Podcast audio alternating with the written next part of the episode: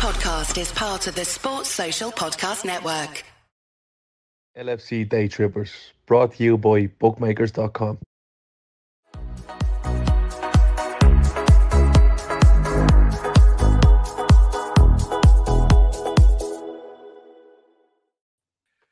Hello, good evening. Welcome to the LFC Day Trippers brought to you by bookmakers.com. It's full time Reds. I'm your host, Matt. I'm joined tonight by Chris Brack and Kev O'Sullivan, and it's deja vu all over again for the fourth time in a row.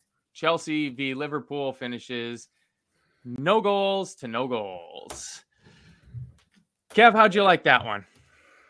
I thought it was better than the City performance but I went into it. That's not fucking, di- not fucking yeah. difficult, is it? You know I mean? look, I saw the lineup and I wasn't expecting anything different. I wasn't. I was.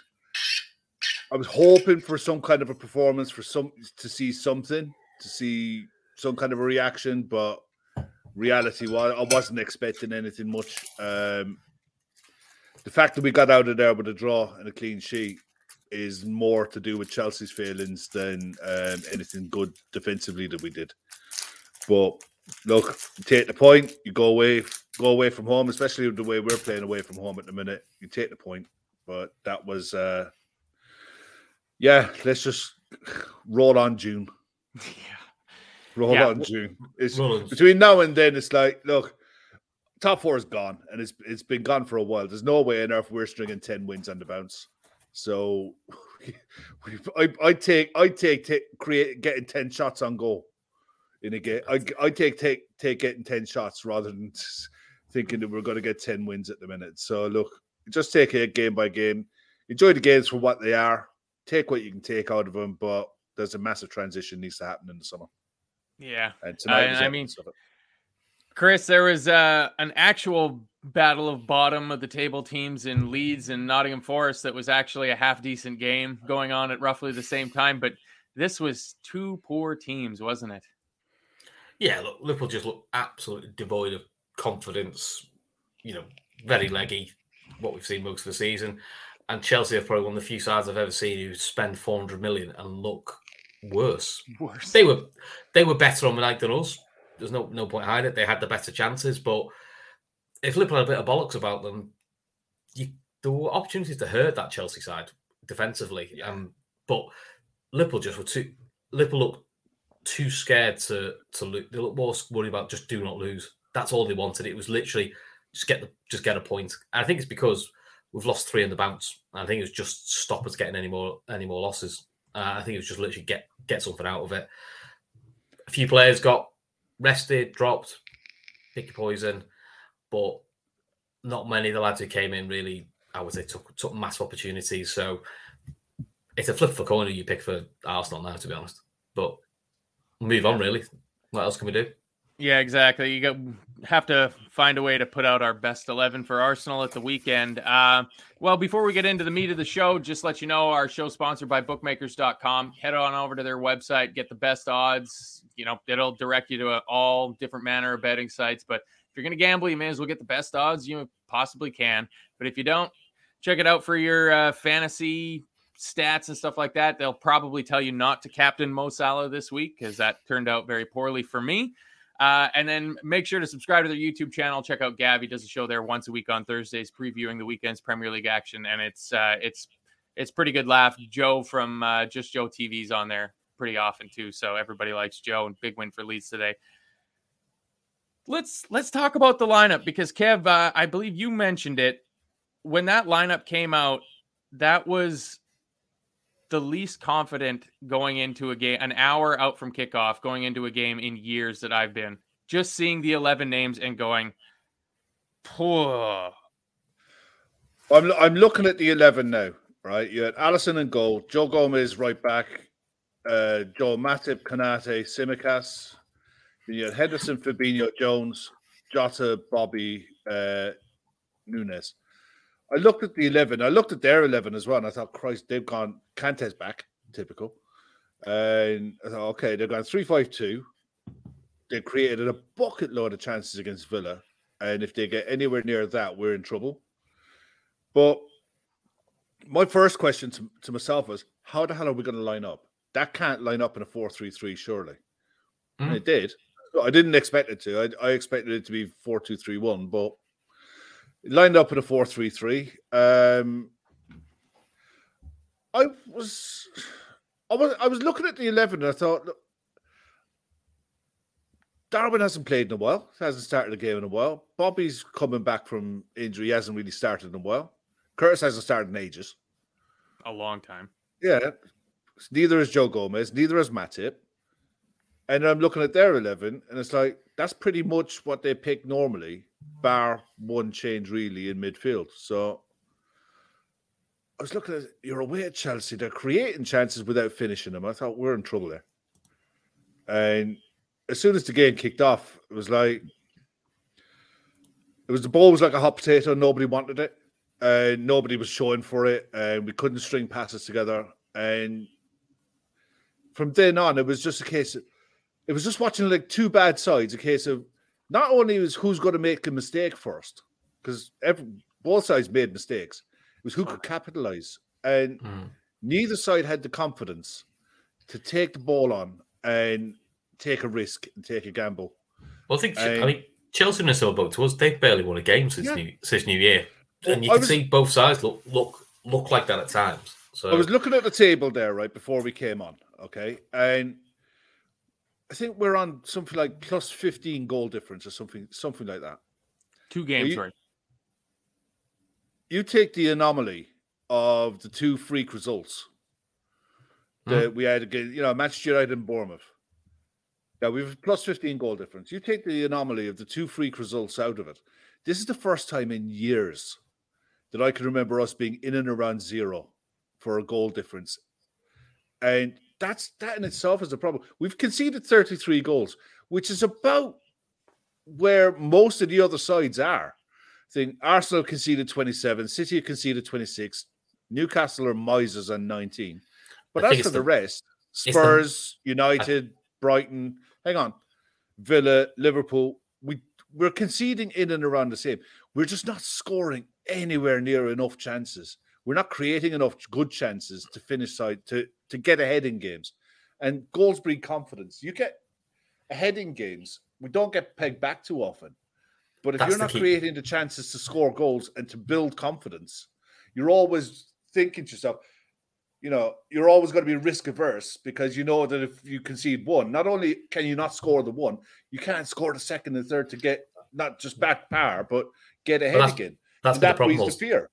But that's been the problem all season. Is it? it is we've always been giving ourselves a mountain to climb, and I think now we're in that twist or you know twist or bust situation of do we push for the, the opening goal, which what, we, which what Liverpool used to do, but we're so shit scared now to concede because they know as soon as they go one 0 down, mentally they're so fragile now that it only takes going one 0 down, and you, and you sort of go, "That's us done." You know, that, that's kind of where we are. It's sad to see, but that's where we are now, unfortunately. Yeah. Uh Arj here, he has a comment. He says, Kev, we're uh, we're not defending well either. We keep conceding first. I mean, we didn't concede. Mitchell We makes a didn't comment concede there. first. Oh, you back? All right, here we go. We didn't concede first today, but we really should have. Third minute, Oh yeah. fifth fifth minute, twelfth minute, like they they had so many chances in the first half, and somebody said earlier, I put it up on the screen, like we we only got out of that because Chelsea are so poor, and they wasted so many chances. We just kept all of the back four. Like Alisson saved us. If anybody gets any credit out of today's game, the only person is Alisson. But other than that, all four of our defenders looked so so poor, didn't they? No, I, I Yeah. thought Joe Gomez was fine. I thought City got Defensively- caught out a few times. I thought City got but- caught a few times first half. Second half, he was he was much better. He was much better in the second half, and the fact that he hadn't played in a while, I just didn't think they created much down that side. Period. The only times they were get the only times they were getting joy was when Joel Matip decided to go on a wander and lose the ball, which normally you don't mind him going on a wander, but when he's got no confidence and is giving the ball away in the middle of the park, you know, you're you're giving yourself a problem. Gomez matched um, Chilwell pretty much all game, and he never really got caught out with when he was left two v one either. So I thought defensively he was fine. He's never going to offer you going forward what Trent offers you. He's just not. So I think what you were saying at half time, Matt, is uh, you might get your three five two. I thought in the second half you got you got very close to it where Joe Gomez tended to sit in and create that back three when we didn't have the ball, and whoever was on the left hand side was going forward a lot more. You know, Yeah. and I mean, when I'm saying like Ant is saying there, Gomez was okay. I mean, yeah, he was okay. Yeah, out of It- the it- out of the four defenders, Gomez was easily the best, mostly Yeah, based off of his second half a- performance. It's a low bar. Yeah, know what I it's, mean? it's a very low bar. Like uh, FBE seven ten says, Tsimikas was awful. I thought he was so bad today. Like, He was Chelsea's best attacker. I mean, you're You you're said- basically spot on there, Chris. Like, he was one of those ones where at halftime, you know that there was a huge number of fans that were screaming that he had to come off at halftime. Like, he couldn't put a single pass right. I wanted him off after 15 minutes, but you know that's maybe that's just me and Tsimikas don't get on. But oh, The first, cor- the first corner, wasn't it? That The first corner. My. It's just a frustration. And I mean, it, the one thing that he had going for him, like when you stacked up our two left back side to side, was that like you know Tsimikas might have a better dead ball delivery than Robertson, but that first corner, I mean, nailed it, Kev. Just so bad. I mean, there's not a lot of individual moments to go through in the game. I, I there's two that I want to pick out. The 20th minute, we had a half decent break. The ball ricochets out of the box. It's falling out of the sky for Curtis Jones to hit, and he slips and falls. Like Yeah, it just felt like a perfect summation of his season so He- far. He, like definitely did. He definitely didn't his long studs on today. It- it- It's about three or four times he was doing that today. It's just, it just summed our season, didn't it? Every time, the one time we get a chance, to, he falls on his ass. It's just just just the way the game goes, isn't it? At the moment, absolutely wiped out. And in the 34th minute, there was we had the ball playing it around at the back, and Henderson sees an opening and he makes a run. And he must have shouted like he had his arm in the air, and he you see him on the screen, and he's just darting off making this run. And we play the ball around the back. And by the time they think of passing it to Henderson, he's coming back from an offside position and it's offside. And he was furious. He was furious. It was It's frustration, isn't it? Because look, they haven't forgotten how to play. They haven't forgotten what they're supposed to do. It's it's almost a case at the minute. The mind is willing, but the body ain't able. Mm. And I mean, and generally, when you lack confidence, you don't take as many risks. It's just human nature that you just don't do. it. You, you tend to play safe, and there was a little bit too much of that when we did have the ball. It was far too safe. yeah. it's, Uh, Jake's put some comments up here. Uh, I think this is Klopp post match. Yeah.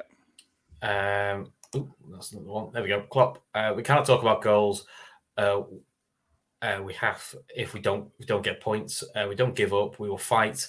Uh, we could talk a lot, but we have to show. Um, we saw a step in the right direction tonight. we've got a clean sheet. That's about the only one. got a clean somehow. sheet, and if it was by default, it got. It, it doesn't matter. At the end of the day, you got a clean sheet. And the saves that Alisson made, I don't think they were world class screaming saves or anything. And the, the goals that Chelsea scored, yeah, it was offside and it was a handball. You know, so is what it is. They didn't score. I look at it. The um, the one thing that I thought Anthony Taylor, I thought he had a pretty poor game. Um, a lot of the bookings I thought were unnecessary. Um, didn't think it was a malicious game in any way. No. I don't think there was any bad tackles in the game. A little bit cynical fouls here and there, but you know nothing out of the ordinary. But I thought he was over managing the game, and there were times in the first half where he let it flow, and then it was almost like someone got a flea up his arse in the second half and decided to be pernickety for everything. It was, he was frustrating at times, but I think we could have been there for a week, and I don't think we'd have scored. And it be wasn't down to what Chelsea were doing defensively. Do you know what I mean? It was just we couldn't get Mo into the game. We couldn't get Darwin into the game in the right areas. And Jota, for all his and Bobby, for all their running and aggressive pressing and what have you, when the ball came to their feet and they needed a bit of composure for a pass, it just wasn't there. They were trying too hard, trying to overplay, trying to overcomplicate things, and it was just pure frustration. Yeah, it really was. Yeah, uh, Klopp goes on apparently say uh, the boys who came on used their opportunity and show, and showed uh, that they are ready. Um, I think that's just a little bit of squad Well, you- PR there. yeah. Yeah. And Jake saying Klopp say is speaking like uh, he's expecting the sack. I think there was a quote earlier from saying um, if I'd only been here a couple of se- couple of seasons, I probably wouldn't still be at Yeah. Liverpool. But Oh no, hundred percent. that's, that's not an expecting the sack. That's just realism. You know, if, if you've been at a club for five, six years, like if Pep had a really bad season where City finished fifth, they're not going to sack Pep. No. It's you know, it's a bit of credit in the bank, you know, but he probably knows there will be a bit of pressure on him next season, but that's kind of the nature of the Oh, I'd say the you fir- know. I think the first three months of next season for Klopp is huge. It's absolutely huge, and it is because the football is ruthless, and Mhm. you've seen managers in his position sacked for a lot less. And it's the one thing I suppose that Liverpool don't do, and they haven't done. Um, I don't think ever really. They've never really rushed to sack a manager unless it was blatantly straight staring you in the face, like Roy Hodgson. But in general, they'll give managers time to to put it right, and he's got more than enough credit in the bank to put it Look- right. But it, either something has to change. Something radical has to change in that squad. And we're not going to see anything radical change in that squad until well, hopefully the summer. Oh no, And- yeah, but I'm I I don't I don't think you're going to fix everything that's wrong with that squad in one window, No, but you make, irrespective of what anyone thinks. I just don't. but you could probably make that's a few. You could probably make certain signs that will at least Mm. make make that sign function better. Or Yeah. if a nice boss away, the likes of Henderson and Fabinho becomes uh, become squad players. That alone makes your squad stronger, where they're not playing every week, because then it's, it keeps it keeps you know keeps the legs fresh. You know, but at the moment we're not doing that because to me you don't really want Henderson and Fabinho doing back to back games, but unfortunately the other options we're supposed to have either can't stay fit or are so erratic. What can you do? Can't be trusted. Yeah, We can't trust anyone. But, you know, Arthur Melo still can't go to games. Despite the fact we've got no fucking midfielders. And he's still, there's- I mean- it was, you know, that, but that's where we're at. We've got a backup option that we just don't want to use. well, it's not a case I don't want to use. I'm looking at it tonight, and I'd have rather seen Carvalho coming off the bench because he's going to be there next year. I'm I'm glad. Curtis Jones started over James Milner or over um, what's what's his Arthur because Curtis Jones is going to be there next year. You know, it's it's like you can't keep go, go, turning the clock and going to players who are just not going to be there.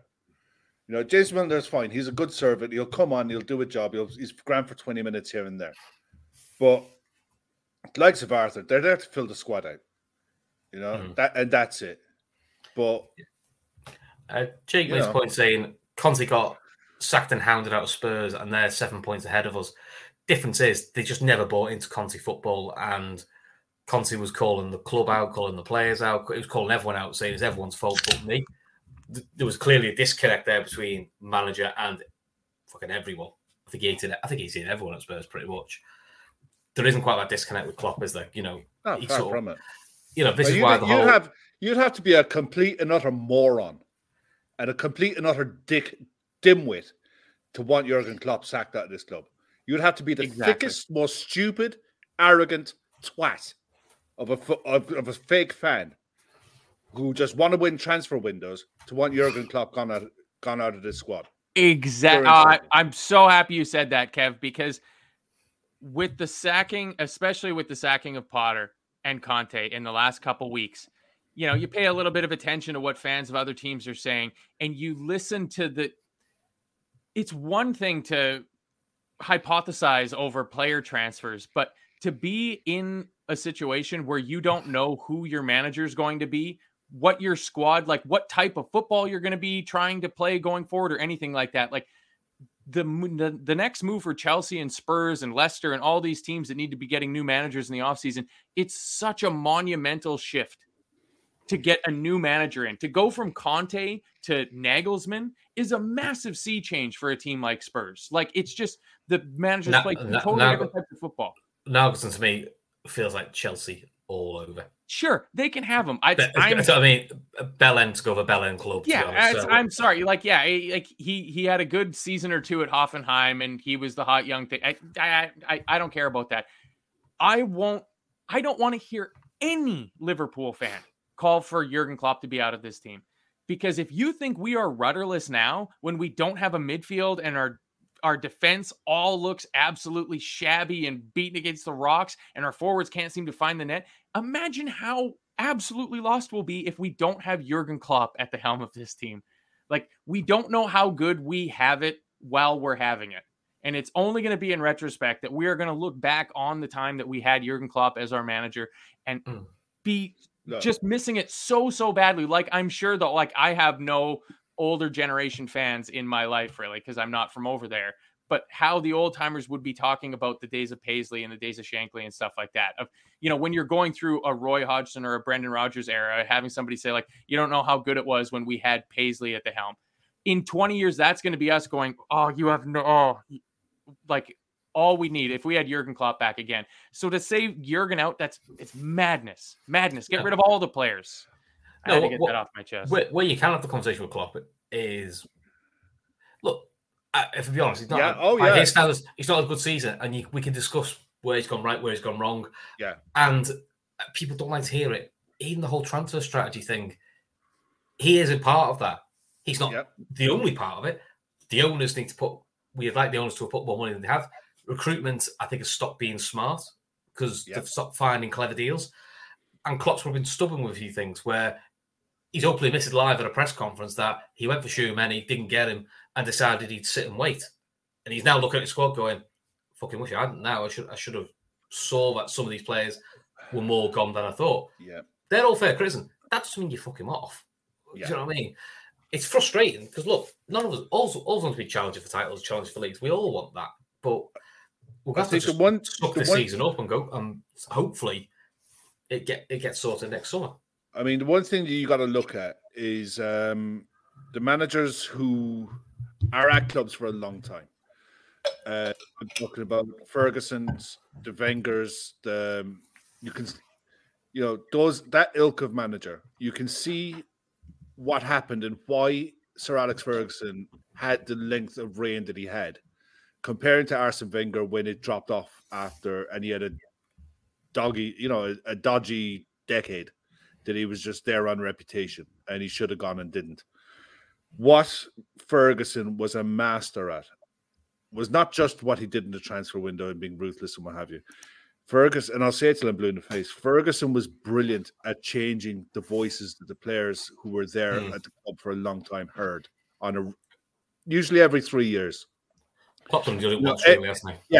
Every two or three years, Ferguson would always had a coach, take a coach away, change the assistant manager. He would always evolve the coaching staff so that the players who were there long term weren't bored. And I'm wondering if you've got a situation now where players, like you heard, I don't know if any of you guys watched the pre-show tonight with uh, Daniel Sturridge, and it was interesting to hear Daniel Sturridge talking about fatigue and mental fatigue. And I'm thinking past seasons, yeah, you've seen United didn't win the title every year, uh, but when they dropped off, it was a means to win in type of type of season. They never dropped off in the way that we dropped off. And I'm wondering if it, you've got too many players who've been at the club for four or five years, and in that time they're virtually hearing the same voices, doing the same drills, doing the same passing formations, doing the same defensive work, week day in day out, week in that week out, and they've just heard it all before. Do you, do, you, get- do you get where I'm coming from? It's like I think as much as what needs to happen in the summer with uh, the transfers and bringing a couple of you know bringing three or four new signings in of you know that are going to be starting players. Something needs to happen in the backroom staff where players are where maybe it's a new assistant manager or two or three, you know, a couple of coaches might need to change something. Something needs to evolve in not just the coaching staff, but how we're playing. Because I think that we've been found out in how we how we how we go at games. Sides are playing is- through presses now, and Yeah. sides are getting at us way too easy. And a lot of that is because you do it for so for so long that the good sides, and the Premier League is littered with good sides, that they will work you out and they will work out ways I, to hurt you. I do wonder so, if where we do see this talk about 4 2 3 1 next season. Because if you talk about 4 2 3 1, even you just look at the current squad, that three behind the one striker suits a lot of our front players, but also probably suits Jones playing left in a 4 2 3 1 because that's where he played for the youth side. probably suits Har- Harvey Elliott playing the right in a 4 2 3 as options. Probably gets more minutes with Carvalho playing as a 10, as well as Gakpo playing as a 10. So maybe that's going to be the long term transition. But to do that, he needs a solid base of two. And at the moment, we just don't, have that. We don't have that. Don't have that. Uh, Jake's asking, what do you make of the of the Alisson Henderson mini bus up? I think it's a stubborn a teacup. Uh, he could see it was when Alisson comes ball. It's a, it's a shit header by Matip, and a, they get half chance from it. But then it almost it does like Henderson saying to Alisson, cl- claim it, say to it, and, and when they turn around, you, you can see Alisson saying that, and he goes to Matip. So clearly, he must have said, "I yeah. shouted," and Matip fucking headed it anyway. So then that's the captain yeah. saying, between the two of you, fucking calm down and just make a choice. Now, sounds to me like Matip's head's fried and he's ignored his keeper shouting. Mm. So, but that's what captain and should do with senior players is add the word and you know, it doesn't have to be all yeah. nice and cutesy. You know, it's a bit of a storm on the teacup. Um, Paul Smith, I'm just ignoring your comment because I just think you're going over the board. Um, if you uh, don't like it, so be it. So be it. You you mentioned uh, the the Henderson Alisson bust up. I definitely noticed that as well too. But uh, and like Kev, you mentioned it before we came on air that you know, like that the performance was better than against City, and I don't think it was. But what I did take out of the game, the biggest thing I took out of the game was that was the most prototypical Liverpool type of tactical setup. We played a 4 3 3 in the way that I think we've all come to understand the 4 3 3 to be played. Bobby dropping deep, like Curtis would drop deep and try to pick the ball up and things like that. Like it seemed like we were putting in a decent Liverpool performance. And I thought that Jones and Henderson, at least until towards the, you know, halfway through the second half when Henderson started to flag a fair bit, um, they were at least running around, like grasping at straws. I'm literally grasping. No, I think I think it, it, it wasn't a case of they were running around. They knew where they were supposed to be in that four three three because it's it's mem it's muscle memory. Yeah, they know if you're like Henderson knows if you're playing a right center mid and eight that if you're going forward in that inside channel Normally, as Trent would be making the run in the outside, or Mo would be coming short.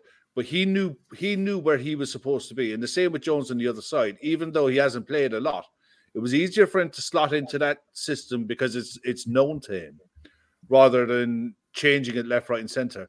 Thought Bobby started well and yeah, then just right. drifted out the game.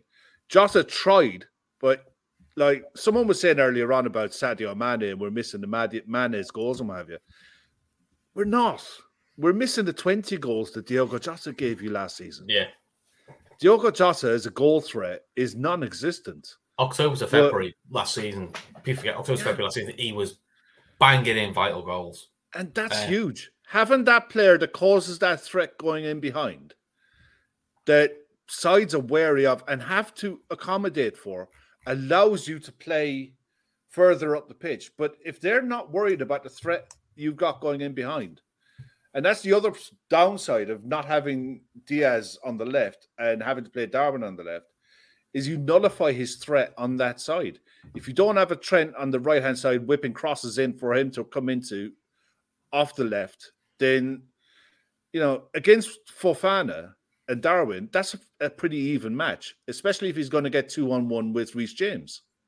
You know, so you're nullifying your goal the the chances you have to score, you're taking two of them away straight away. One due to form, and one due be, because we don't have another option to play on the left at the minute.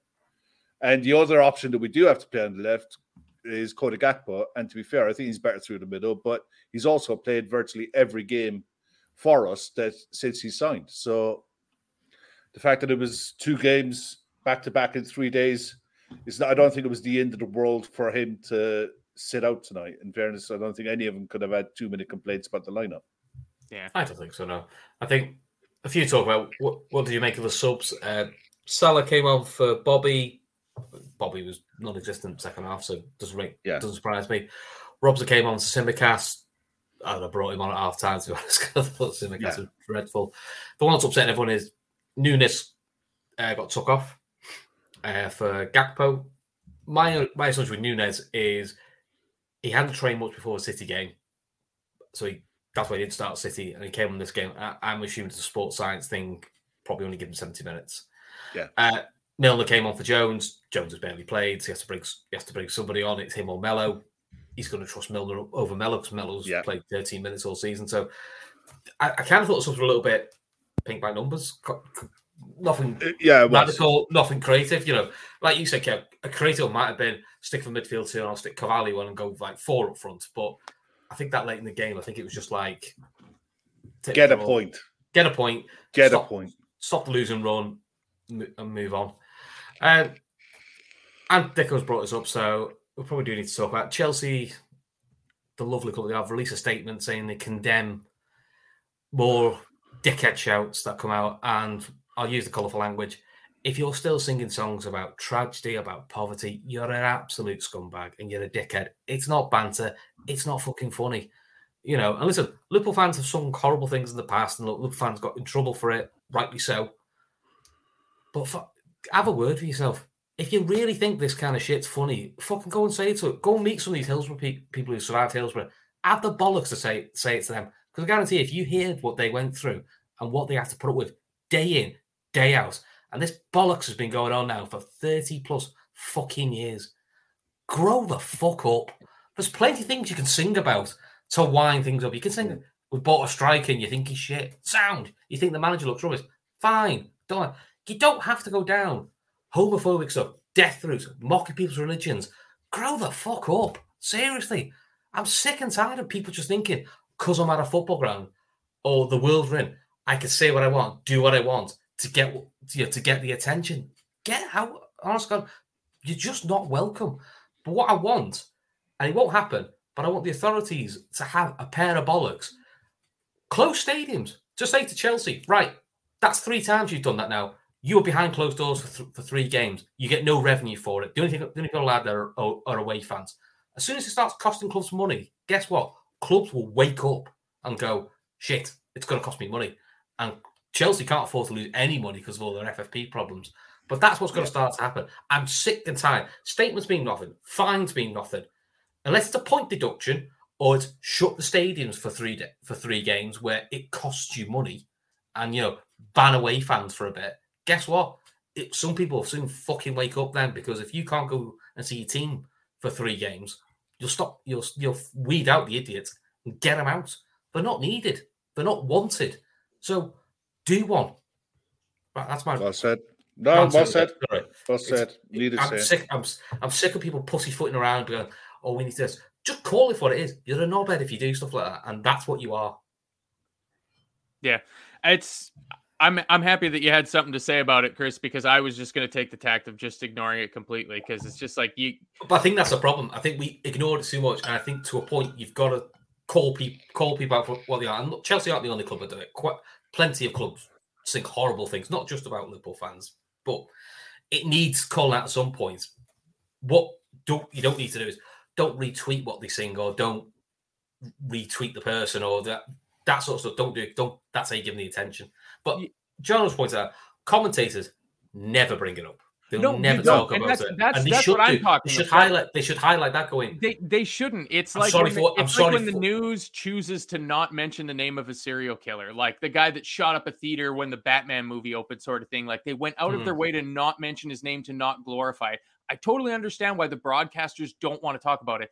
A, it's a hot potato and it's pretty easy to put your fucking foot in your mouth when you're talking about something as volatile as that you know from from the commentator's position where like you talk to one of the guys doing the co-coms and they're like i want nothing to do with that. Like can we just not talk about it? So i get why they do that to not amplify it. So i'm happy that you went in full lucas moura tackle on it you know two footed because that's the other way of dealing with it. But to me, it needs Yeah. to be dealt with in the stadium. It needs to be dealt with by other Chelsea fans that hear their Chelsea brothers and sisters in arms singing these things and turn around and go, "Shut the fuck up! What are you talking about?" And then get a hold of a steward and get them kicked out of the game. It needs to start from that level of the grassroots. it has to like us, us cult- talking about it on YouTube is all well and good, but that's not how we fix it because those dum dums aren't listening to us after this game. Like it's not like they beat us seven 0 and they're going to come and listen to all of our salty tears, sort of thing. Like you know, I'm sure a few of us did after we beat Man United seven 0 We beat Man United seven 0 earlier this year. Just to remind everybody, it's my daily reminder. Um, Last time we won. yeah. Uh, I I would like to move on, and I'm gonna just throw it open to both of you guys. I would The like Prem- to know. just, just so you know, uh, the Premier League have also said they condemn this and they'll they be did. working Oh, with it as a oh, priority. It's it honestly, it's I'll, getting I'll believe, to I'll believe it when I see it. yeah, it's getting to the level of unbelievability in terms of statements Look. being put out. Is when another mass shooting happens in the United States, you hear all the thoughts and prayers and statements come out, and then the same thing happens again and again and again, and nothing is done about it. Let's move on and talk about the football. I would like to know I both your guys' to talk I don't want to talk about that either. To be for for both teams for both teams i would like to do both man of the match and worst player in the game i'd like to ask you your man of the match and why the correct answer is N'Golo Kante. kev I thought N'Golo Kante was bang average. I thought he had a good 10 minutes at the start of the game, and I thought he drifted out of it. I thought it was Enzo Fernandez. And Enzo Fernandez, hands down, thought- was. was- um, oh my I thought goodness gracious okay this is why i made it a two-part question because honestly you could I barely tell that Enzo Fernandez was playing in that game. I, I think he set up most of their three chances. Yeah, he did. He he was the one who was um, creating the the forward passes. He was the one who was the most aggressive in their pressing. He literally ran more than anyone else. He was one of their most accurate passers. Everything went through him. And when he slotted back into that sixth position, once Kante got out of the way, then you saw the best of him. He just ran You the game from there. you don't think that the majority of their attacks came from when the ball landed in N'Golo Kante's feet in the middle No, of the I- park and he turned three of our players and sprayed the ball yeah, out he- wide? He had he had a couple of moments in the first half when he was full of energy and full of beans. Right, you- that led to but their the- best but the tank- in the game. But the I thought Enzo Fernandez was a ghost. I promise you, mm. when you when you check the stats after the game and you see Kev, this everything that's meaningful in how the game runs, he's either first or second in every single category you'd look at. Yeah. He was But- head but and com- shoulders. it's, I'm getting I'm getting the love in the Yeah, in the I'm chat sorry, I- from everybody. I don't. I, I mean, I also I thought. I, I thought Kovacic did well. Um, I liked. I thought João Felix was a big problem because he he did the number ten role, which made Havertz look like a footballer again. Um, defensively, I actually don't think they they were that great. I think um, we just didn't have the bollocks to have a go at them. Um, which is one. In terms of Liverpool, outside of Alisson, struggling really to think anything outside of Alisson. You go for the rest of the lineup. Gomez, better second half, okay first half. Tsimikas, rubbish. Matip, rubbish. Konate, average. Henderson and Fabinho, average. Jones, okay. One sec. but Overall, One sec. Rory, if you say that, if that is Did I probably put it up on screen, Kev? yeah, it's like Rory. Look, I this is the first time I've ever seen I've ever seen you in the chat. Uh, you don't know me very well. That's fair enough. But I'll tell you what. mean- come, I mean, you come are- back you are- a I mean, you are gro- times. you are growing like the guy- you are a little bit better. You you are growing the Gary Neville tash like, aren't you? Uh, Ashley L says man of the match was the away fans. I agree with you, Ashley. There were Fair- three oh, times fair- during Yeah, the game where. I could hear them sing, "Where's your European cups?" ringing around the ground. Uh, Well That's- done. That's the sort of thing you send to wind them up. Um, and then if you go for the rest of the lineup, Good for us. Bob Bobby, Uh, not really. The odd flashes, but he, ra- he ran out of steam very It quickly. was fine. His distribution was okay. Ja- was Jota, right. It was lo- um A lot of endeavour, but no end product. Nunez didn't Yeah. do much, didn't do anything first I th- half. Second half, he was a bit more involved, uh, but and he was probably the outball if we'd used Yeah. it better, but we didn't. And since couldn't find all him. the subs that came on, they had they couldn't get none of the subs into the game. I'll tell you who was good had for them as well. nice. Who was really good for them as well was Wesley Fofana. Yeah. Uh, Yeah, considering back the from in- injury well. Good player. the injuries that he's coming back from, and slot back into that back three, given the fact that you know they're not playing that well, so he was he was he was really good, and you can see going forward if they evolve that back three. I think they'll probably have to play a back three now, given the squad that they have. And the type of players that they have at centre back, I think they'll have to play a back three going forward. Oh, Rory, don't put don't put that bit in. Just leave it. leave out. him. Leave He him simmering. You you don't know, Kev. That'll be winding him up now for three days. That's That'll all, eat me. that's, That'll that's all me. I'll have now until fr- the Friday night show. How pissed off he is that people think he Fucking Gary Gary Neville, Gary fucking Neville, like. Or as FBE 710 says, Neville Sullivan. oh, On we that need, to, note, I'm we need going to get that. We need to get that on a Truckers t-shirt. Buy your Neville Sullivan shirts here. This is much better than talking about the football. Oh, Let's- no. let's Ah. There's Matt's cat when you need him. well, it's, I, I, That's I still, would be, I'll I go would be, that's, that's still the best show we've ever done. I'd be. that's No, thank you, best. thank you, thank you very much. I still Ah, got. I still Laszlo, come on. We weren't as scars shite as we were there. last week. You can just see them. We were shout two to ten, two to eleven. Number one Uh, was okay. I would be remiss. It is time for the uh memorial. Red Steve Joe Gomez is going to score a goal. Hour. Oh three- shit! How close? Oh, the highlight fair, of the game. It's literally the only time in excitement I screamed at the TV was in the 47th minute. Joe Gomez got a fucking shot on goal. I But it wasn't was just any day. shot. That was a It's a cracker. banger. Oh, That was a banger of a shot. and to be fair, from the follow corner, Yeah, Fabinho went Well, really close. That was a hell of a it's a it's a great it's a great header by Fofana. Yeah, I, was, a I great wasn't block. saying that at the time, but when you watch it back, it's good position. It really good positioning by the Yeah. centre back. It's very Right. annoying that he did that, but uh, other than that, we had nothing else to cheer about. But No, yeah, I honestly well, think. See, this is the frustrating thing for tonight, right? I honestly believe because I said it to you guys during the first half that we'll go on and win this. I honest to God believe that if we'd have got ahead, we'd have won it. because Because I, I couldn't Chelsea- see. Chelsea might not score a goal while Todd Boehly owns the team. Like they look so profligate in attack. It It was just their their chances came from our mistakes, from for from us trying to force things through midfield. I That's knew where you know that's where they got their chances from. it's very un-Chelsea the way they set up now because you're so used to Chelsea being all power and pace and horrible. You know, they had Drogbas and Diego Costas, but that's what Chelsea had. They had that type of forward in the middle and just rapid pace either side of it. They've gone very. no, I couldn't understand how Seven- Raheem Sterling didn't get it didn't get on a lot earlier than, than he was because that game I- to I me know seemed I, like I it don't know was. if Fitty, I don't know yeah. if Fitty is though. He, he surely had given you twenty minutes. You know what I mean? Yeah. I just think Yeah. that the kind of chances that they were creating, they were tailor made for someone like him. Problem is, it, But the other side of Chelsea is you got to look at as well. Mason Mount has definitely been frozen out. Yeah. Hundred percent. well, Yeah. they know he's going. Yeah, and the other one, you got to look at Gallagher is another one who a lot of heart, a lot of running around, a lot of needs to go. I don't think he's he's good. at- I don't think he should come to Liverpool personally. I think he he's the kind of player who needs to go to a club where he plays week in week out to develop as a player.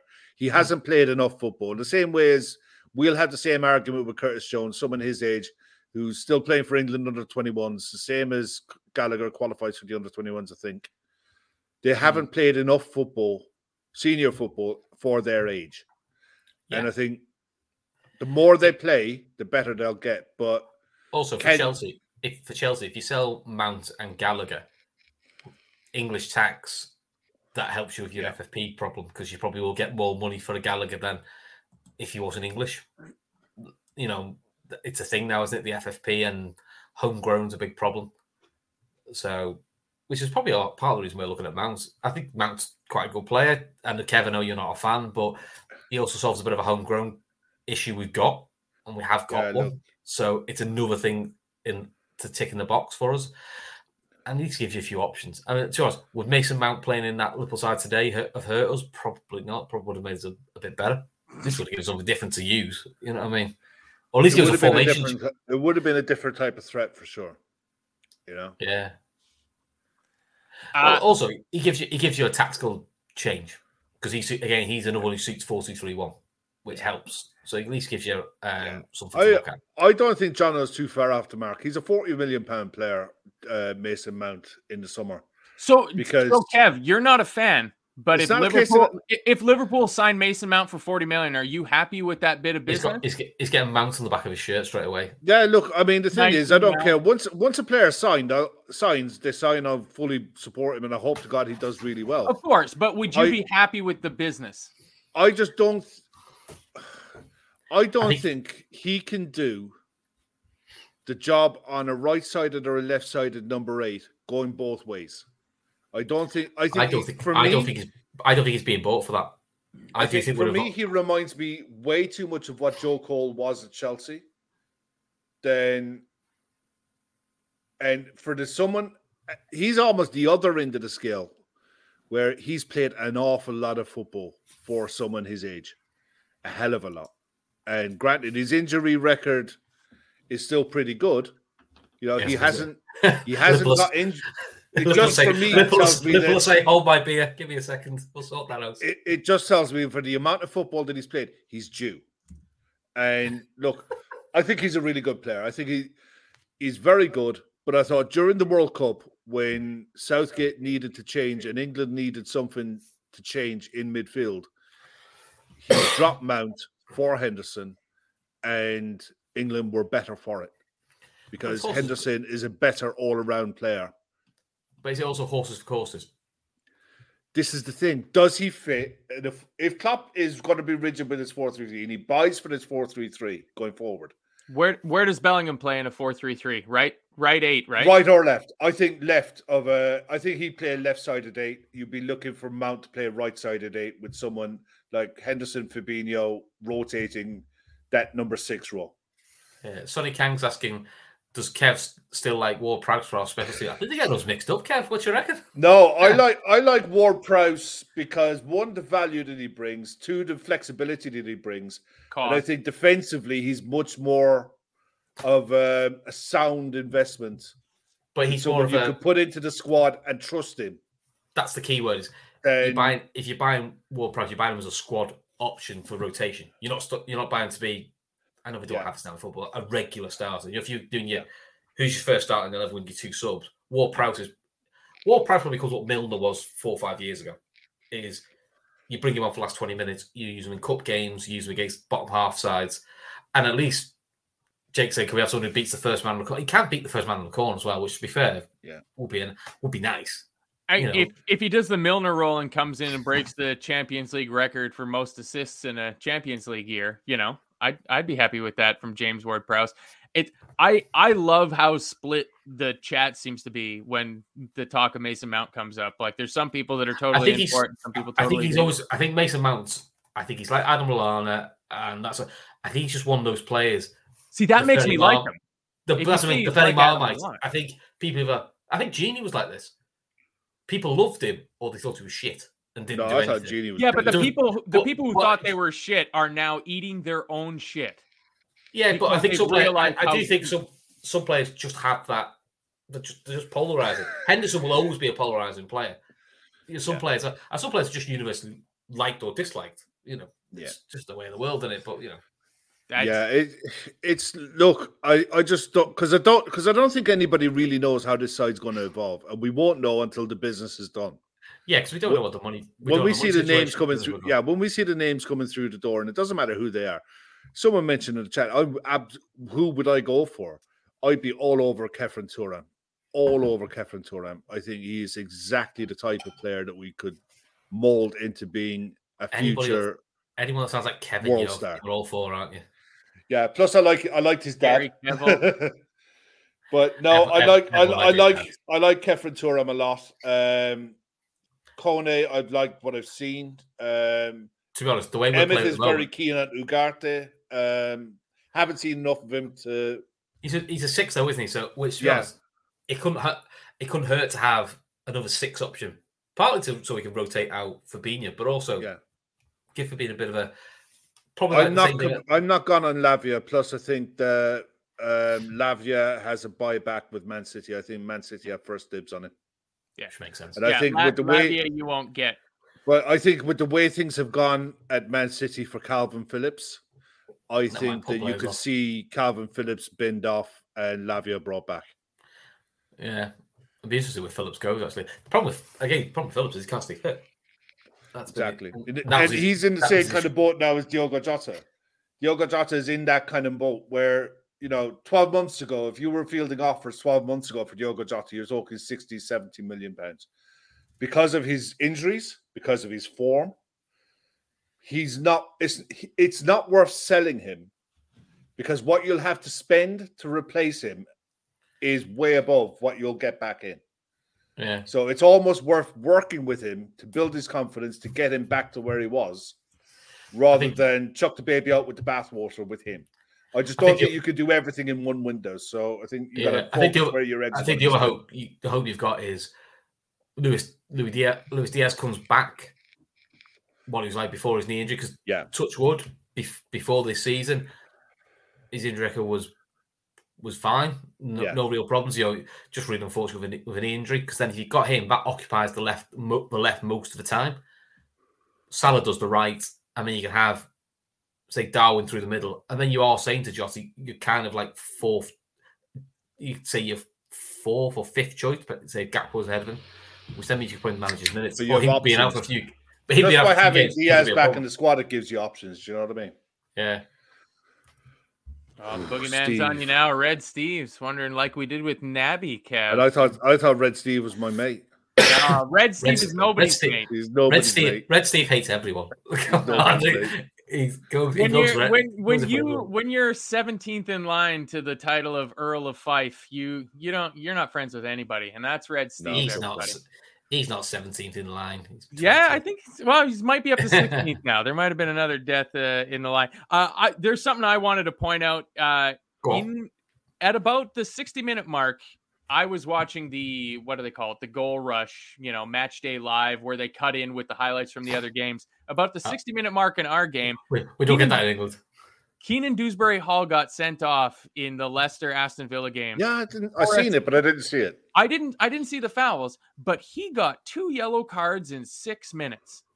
I didn't know you were allowed to give yellow cards that quickly one after the other. Is that just a Well- Rodri rule? Did Well, you see the yellows? Were they like? I didn't I didn't see the yellows, Yeah, but I I can't need- imagine Well, see they it. were apparently- the apparently for the second- same foul two Apparently for the second yellow, Apparently for the second yellow, the bullshit excuse is the ref plays advantage.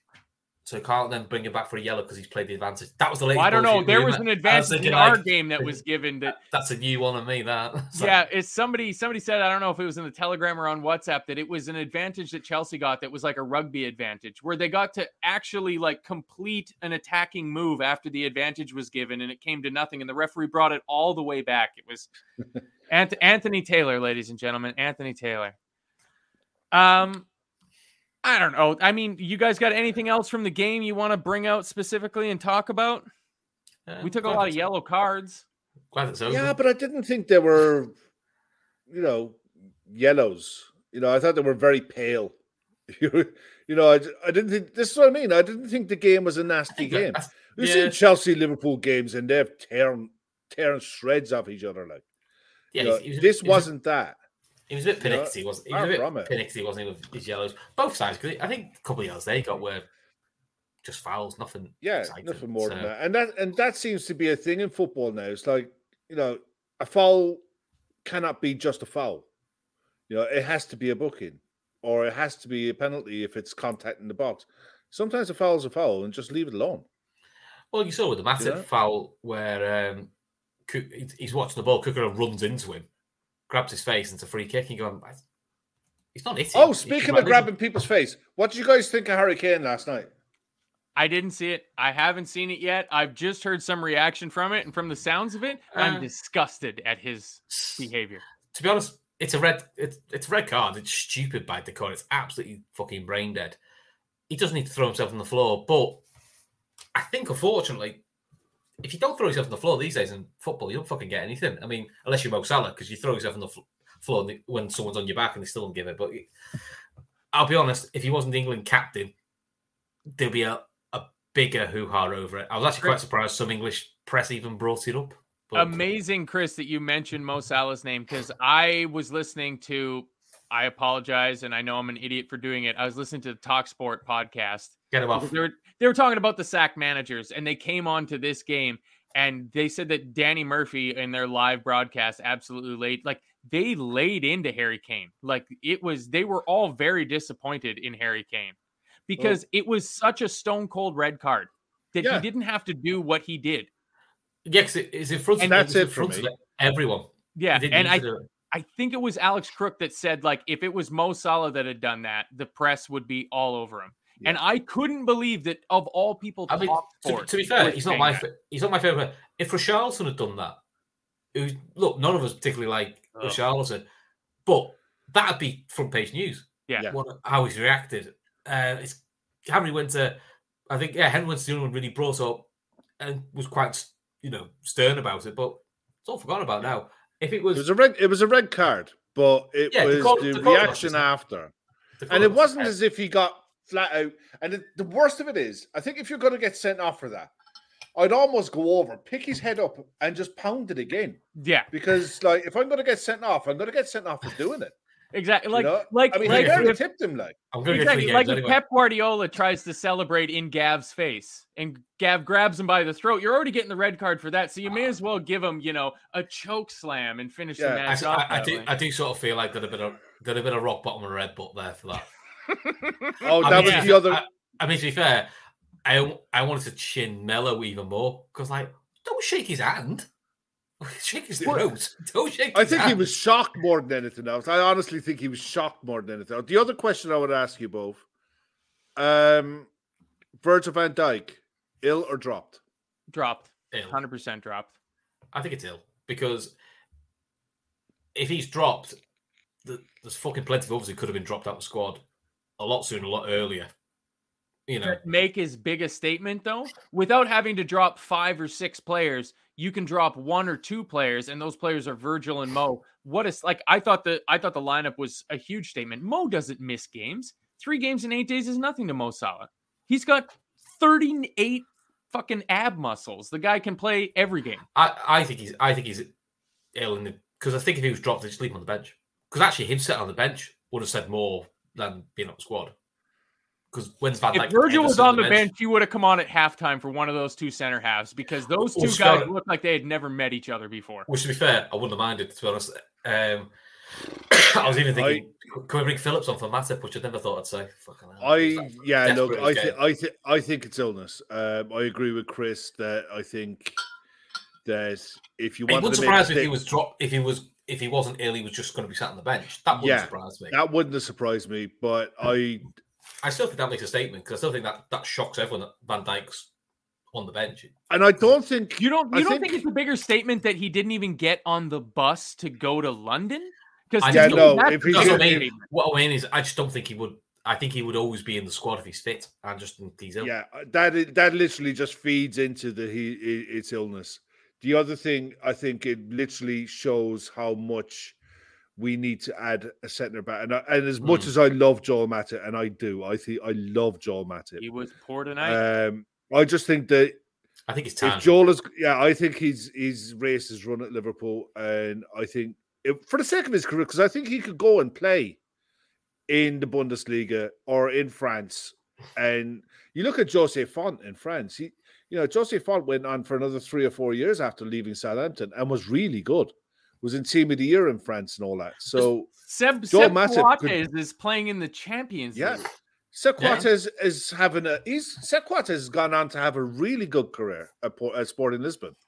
You know, I think Joel Matip could definitely go to a club, a Champions League club, in a, Fran- a French league, a Portuguese league, in Germany. the Dutch league, in Germany, and have a good career Mm. and and play more regularly. I just think that it's it's probably one that we definitely need to do going forward. I think so. We need, we need another young. We need another Konate style player. If you know what I mean. That that sort of age. That sort of age range. You know, who's like got enough experience under his belt that you're not afraid to put him in, but he's still young enough that he can develop and you know give Yeah. us give us that sort Yeah, of. I mean, I know Shawnee was mad into Gvardiol, and look, if the budget's there for a Gvardiol, then Christ, you go and get him.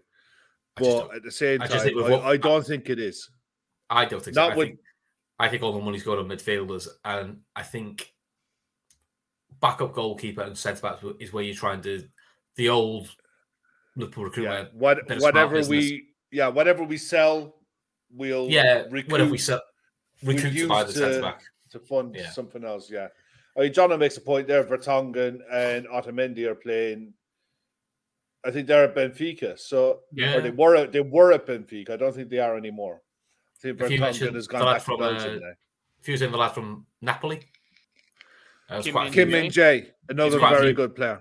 there's Kim quite I a don't know. They got around. fucking shellacked the- on the weekend. AC Milan took them Yeah, to I just- town.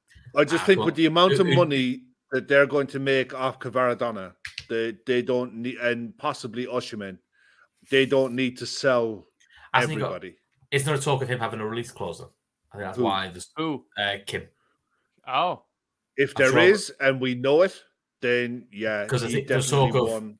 Us, Arsenal, and United all looking at him, and there's one price band around. It wasn't It wasn't crazy. It was sixty million euro, I think. No, I think it was even lower than that. It was like forty. Yeah. Ooh, It was that's like- Sam, Surpri- Sam it was Candy. surprisingly low for someone so Yeah. high thought of, which screams to me release clause.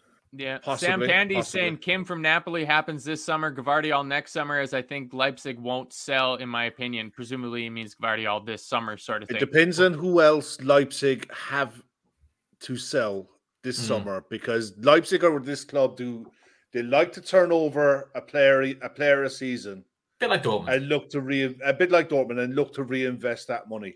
So You know what unless- They've got a pretty good striker there, and you know who needs a striker is Chelsea. So maybe this Timo Werner guy, Yeah, you know, unfortunately they got the other one, uh and Nkunku's coming in in the summer. that poor bastard has to be absolutely kicking himself for doing that. Uh, just before we kind of get out of here, because we've been here an hour and 10 minutes or about an hour or so already. It was kind of a bit of a discipline weekend, you know, lots of red cards in the Premier League games that we've seen from Saturday through today. But uh Kev, come to you on this. Mitrovic, eight games. Yeah, I expected it to be longer. I did. So Uh, did I. think- I thought the they'd give media- him the season. Yeah, I think with the media pressure that was piled on, and the the fact that they linked it to the Di Canio one uh, from years ago, and there's a big push on uh, assaults I- and grassroots football for- exactly, referees. Except gra- when Bruno Fernandes We'll, does it. we'll, for come, That we'll was- come to that. We'll come to that bit. that was handbags. Look, at the end of the day, what you're seeing replicated from the Premier League down, it is replicated in Sunday League football up and down the country in Listen, Ireland watched- as well I as watch my I watch my daughters play kids football, and it's amazing how irate parents get over nine year olds play football. fucking Why? embarrassing. It's, fucking em- wild. embarrassing. I'm telling you, referees in that, and I mean the bottom rungs. These people are refereeing games for the love of playing playing football. They're not doing it for Uh, career prospects. It's I what they, you know, it's just what they love to do, and then they are get. You've seen referees getting assaulted. We've had it in Ireland with uh, GAA, where a referee is uh, literally had to be taken to hospital because he was beaten up on the pitch. And it's not just soccer; it, it's football, it's cross sport. The fact You that see it in Canada where the parents will jump onto ice and attack a referee who's wearing skates while they're wearing loafers or something like that, or a pair of fucking Crocs. It's ridiculous. And it's why Yeah. I didn't think like I liked it, except I'm gonna hark back to the 7-0 Man United game again because why wouldn't I? It was lovely. But when Bruno put his hands on him, Jim Beglin immediately said Bruno's manhandled the side official there. And then he Yeah. immediately went, well, he didn't manhandle him, but he put his hands just on him. shoved him out the way. And you said handbags. Handbags is something that happens Yeah. between two teams. That's fine. Yeah. But you He are shoved- not allowed to put your hands on the official. And I'm I I'm He- he- shocked that they didn't just say Mitrovic doesn't play in the Premier League again for the rest of this season. Oh, with Mitch, what I'm on about with Bruno Fernandes, not Mitrovic. Bruno right, but Bruno Fernandes still should have been given at least one yeah. Game. Oh, yeah, to he make should, he should have he I- should have been given a, va- a ban to make the point. But at the end of the day, he shoved the guy out the way. yeah, Yeah, He it- it- wanted to get. He just wanted to get on with the game. a guy out of the way. He shoved an official out of the way. Yeah, but it, it wasn't the same level of aggression. I also do think it helps. I look, this won't be popular. It's it's only it's a Fulham. It's not a it's not one of the established big boy names. So I think, uh, like always with the Premier with the Premier League and the FA, it's easy to do it with certain people and easy to do it with certain players because it doesn't rock the boat as massively. Whereas if they had banned the Bruno Fernandes or say Henderson did that, banned Henderson, it's bigger news because it's one of the established big six. And I think that Okay, yeah. and do you know what? In some ways, actually, it'd be a better thing if it happened with one of the big six because I think it actually it actually get more coverage.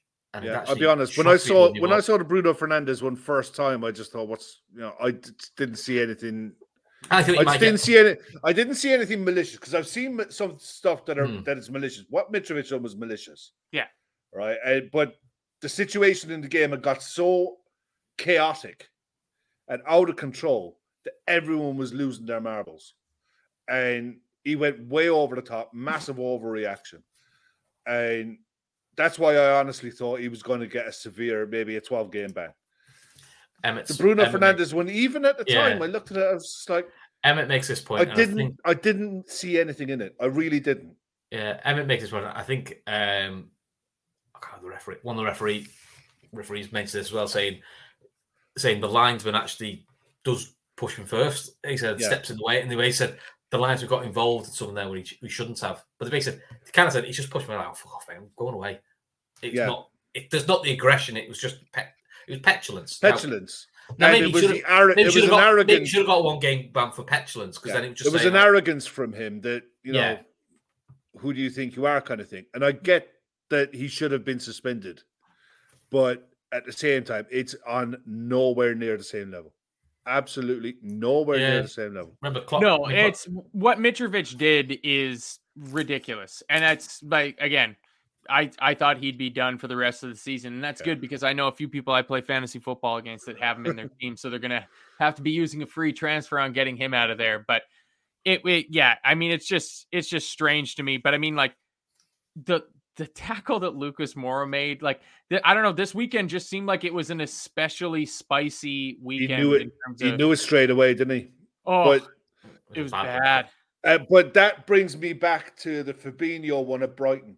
How Fabinho in a VAR era, Is that the one where he looked that. like the fucking cat that caught the canary? After it was just like He, it was like. Do you ever see that series, The Boys, when they Yeah. when they do that advert Yeah. and he sat there and he just goes to the big cheesy grin? That was Fabinho. It's like Fabinho, I to be fair, away to, with it. Fabinho looked embarrassed. I think he because I, I think he's doing the whole. I'm really sorry. I hope you're okay. Because he's going. To I'm fucking going now. So I've got to make this so it doesn't get a big ban. And they went yellow card play. You can see he looks a bit horrified, but like A, I've got away from it. And B's going. But I, he, he knew straight away. I fucking really caught him there. Yeah. That's a He as a it player, you know, away, and it wasn't intentional, but he knew straight away that I'm going Yeah. for that. That I've caught him well. But the other and it was it was the same with Lucas Moura. Lucas Moura knew straight away that it was a bad one. It was an, Yes. Hmm. you know, it was a sore one because I'd imagine he's been on the receiving end of plenty of those in his career. Yeah, So like, and and there was again, it was one of those you could see a mile off. It was just badly timed. It wasn't malicious in any way, Mhm. but it was just a bad one. Hey, know? by the way, Uh, Right how, over good, how good was Everton's equaliser? Fuck me. Fair play to fair play to a centre back. Jesus Christ. who was that? Who did that in a Merseyside derby against Jagielka. Liverpool? Jagielka Jagielka. did it. But uh, off the crossbar, wasn't it? it? And it just rattled in. And I honest, that's what it felt like that last night. The I seen like a lot of people comparing it to um It was like what's the his name Jagielka uh, what no, what's his name at City? Kompany. Um, Conference. Kompany, Kompany, but and it was is- like it was like the Conference- Jagielka, the is miles- Jagielka one. miles- Yeah, it's a once a- for a centre back. It's like a once in a lifetime goal, that isn't it? He'll never score Exactly, like yeah. that. I- For for Everton, it- it's poetic because the penalty he gave away was just he didn't he didn't even know the fellow was there. He's booted him, didn't even know he was there. Um, but look, it, it's great because it, keep, it keeps them just above the relegation zone. And then they'll get a ten point But deduction. look, look at what Everton are doing. They, you know, it's it's one of my favorite things I've learned from a podcast. Was I think it was on the Anfield Wrap, somebody trolling, you know, going through uh, Everton fan forums saying like fucking Liverpool having their weekly football miracles. Like Everton seem to be pulling off the Everton equivalent of football miracles, and they're still one point from the relegation zone. Like Right. it seems like they're shooting their shot. Like last year hurt when like we didn't win the title and then Everton somehow survived. That was unfair. Like, give me at least Well- one out of the two. I don't need both, but give me one. Well, so the talk at the Guardian is the decision of what's happening with Everton will be done before the season ends, which is a little bit surprising. But I suppose, but I suppose it's because I say only it's only one charge as opposed to another club that's got hundred plus cards to go through. 135. Listen, Something just like uh, that. just before we go, um, I mean, look, nobody cares about the table from where we are, from our perspective. But from Crystal Palace down, Palace are sat on I see. 12th on 30 points. Uh, Leeds are on 13th with 29. Wolves on 28. West Ham 27. Everton in 16th on 27. Forest in 17th on 27. Bournemouth in 18th on 27. Mhm. Leicester in 19th on 25. And Southampton, bottom of the pile, on 23 points. And West Ham have got two games in hand at everyone. Yeah, pick three. Yeah, it's I I don't think I haven't a clue. I d- Straight up. I think I think Palace will be okay. I think I think Roy will get him sorted out, which is such a fucking farcical thing to have to say when he's 7900 years old. I think Leicester will be okay cuz they'll score goals.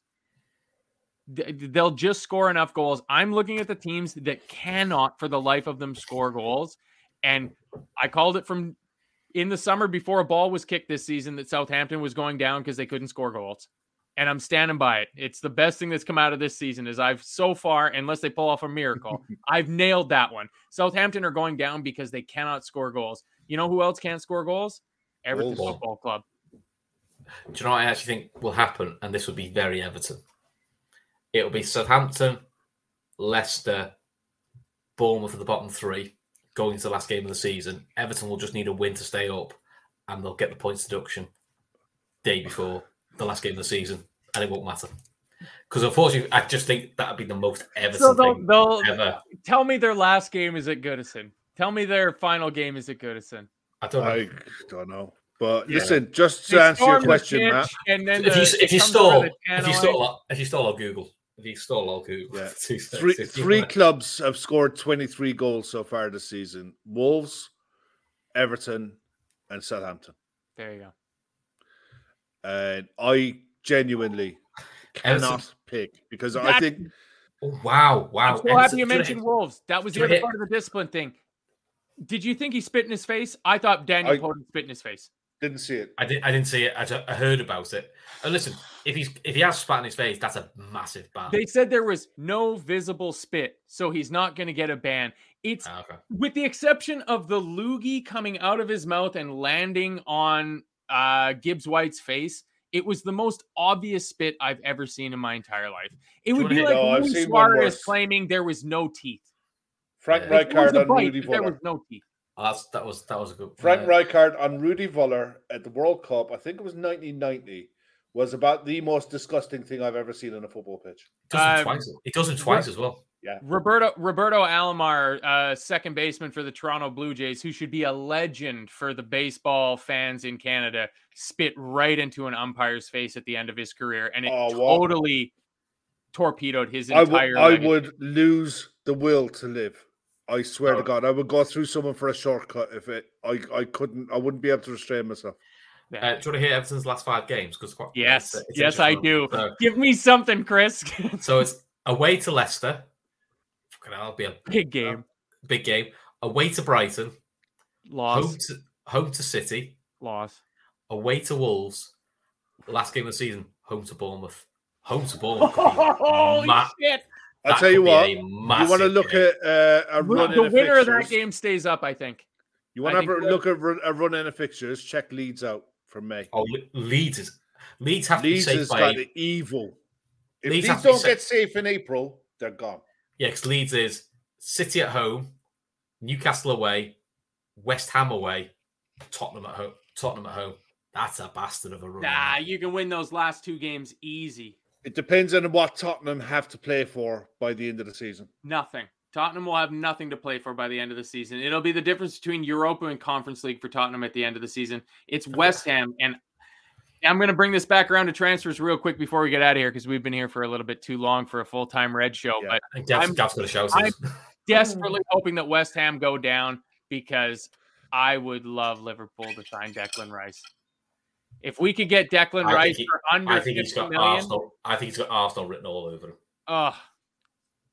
Give me Declan Rice because we need somebody as a fan base to get pissed off at for no reason other than they're the easy target in our team now that Jordan Henderson is not going to be an everyday starter for Liverpool.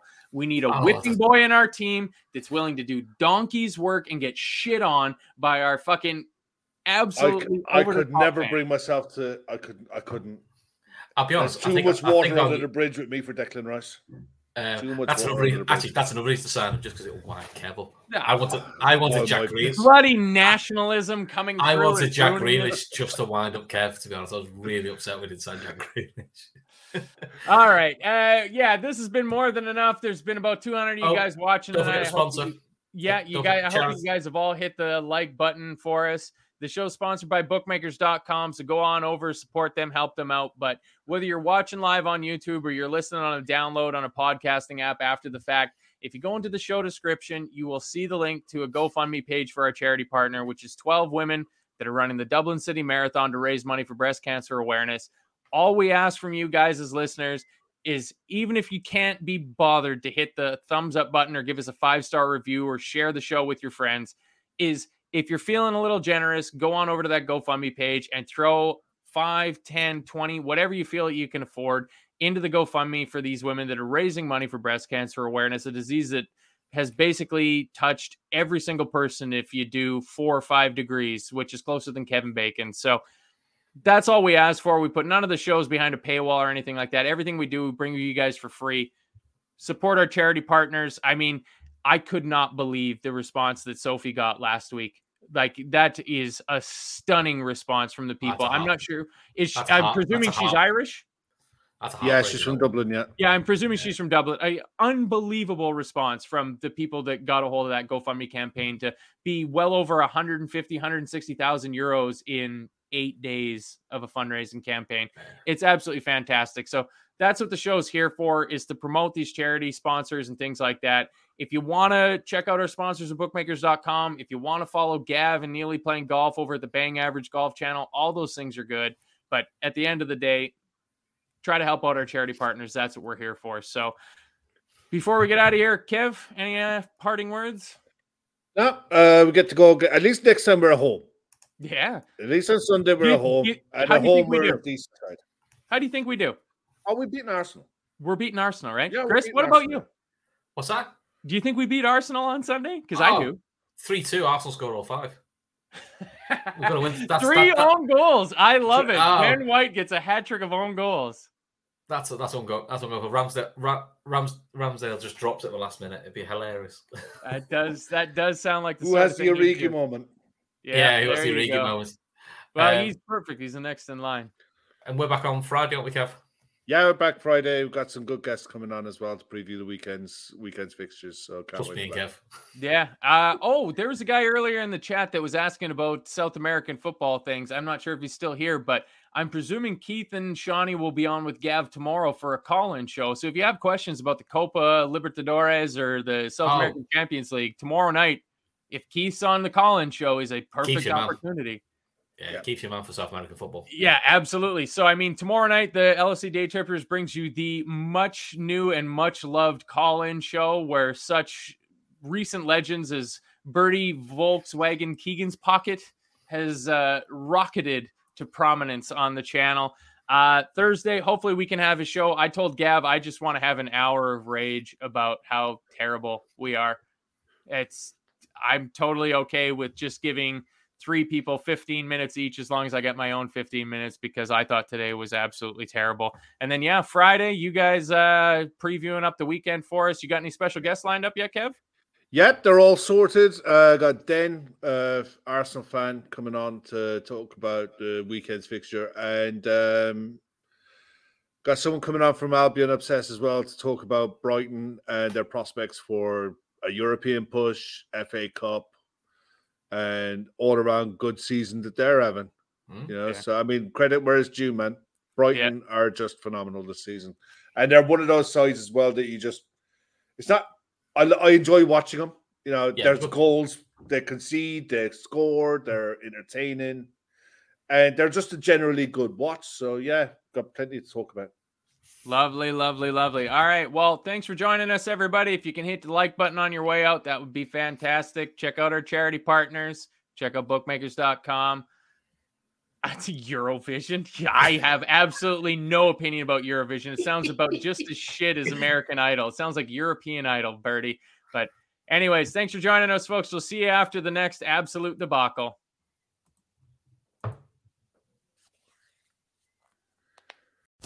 Sports Social Podcast Network.